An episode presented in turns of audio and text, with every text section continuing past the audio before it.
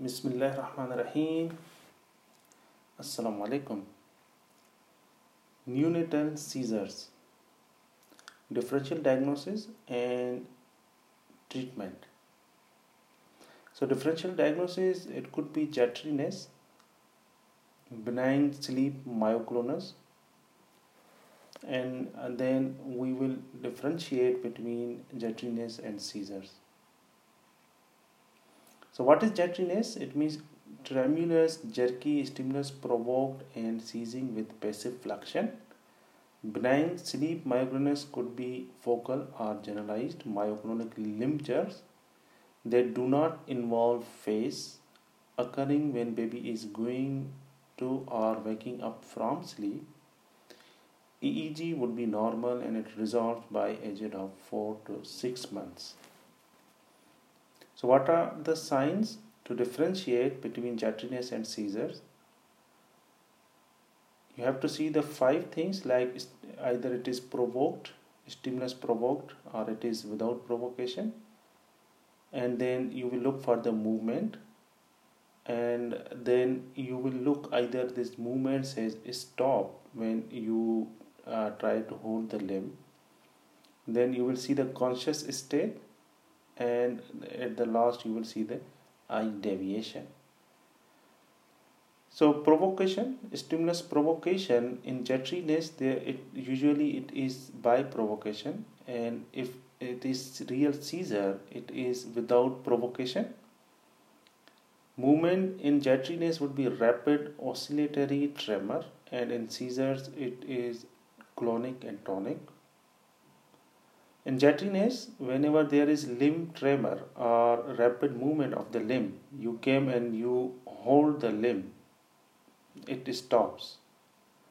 But in real seizures, it will not stop. Conscious state in jitteryness would be awake or baby will sleep or baby will awake.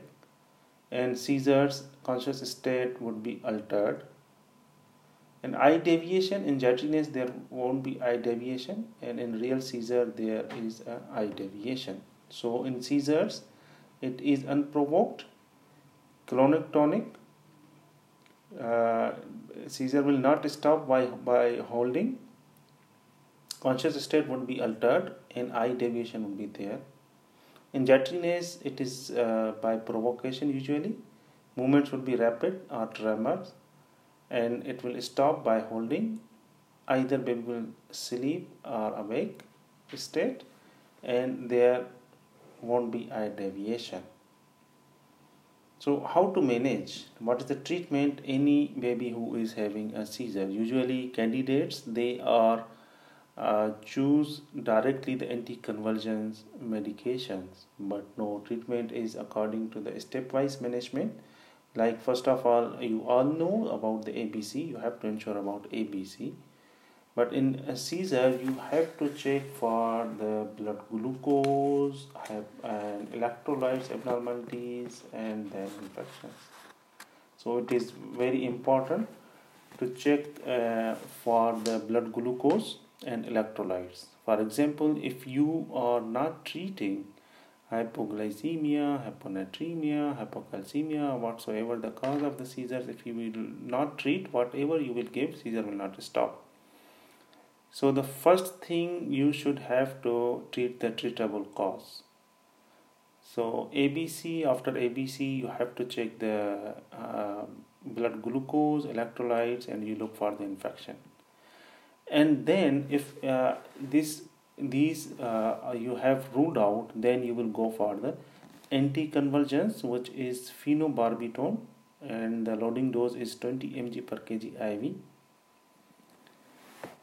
so uh, you can repeat. If still continuous convulsions you have to uh, repeat 10 mg per kg up to 40 you can give. So phenobarbital first dose. If still you will give the second dose of phenobarbital if still seizing, then you will give the phenytoin 20 mg per kg IV. Then you will consider midazolam or clonazepam. Or if there is IV infusion, lidocaine you can give.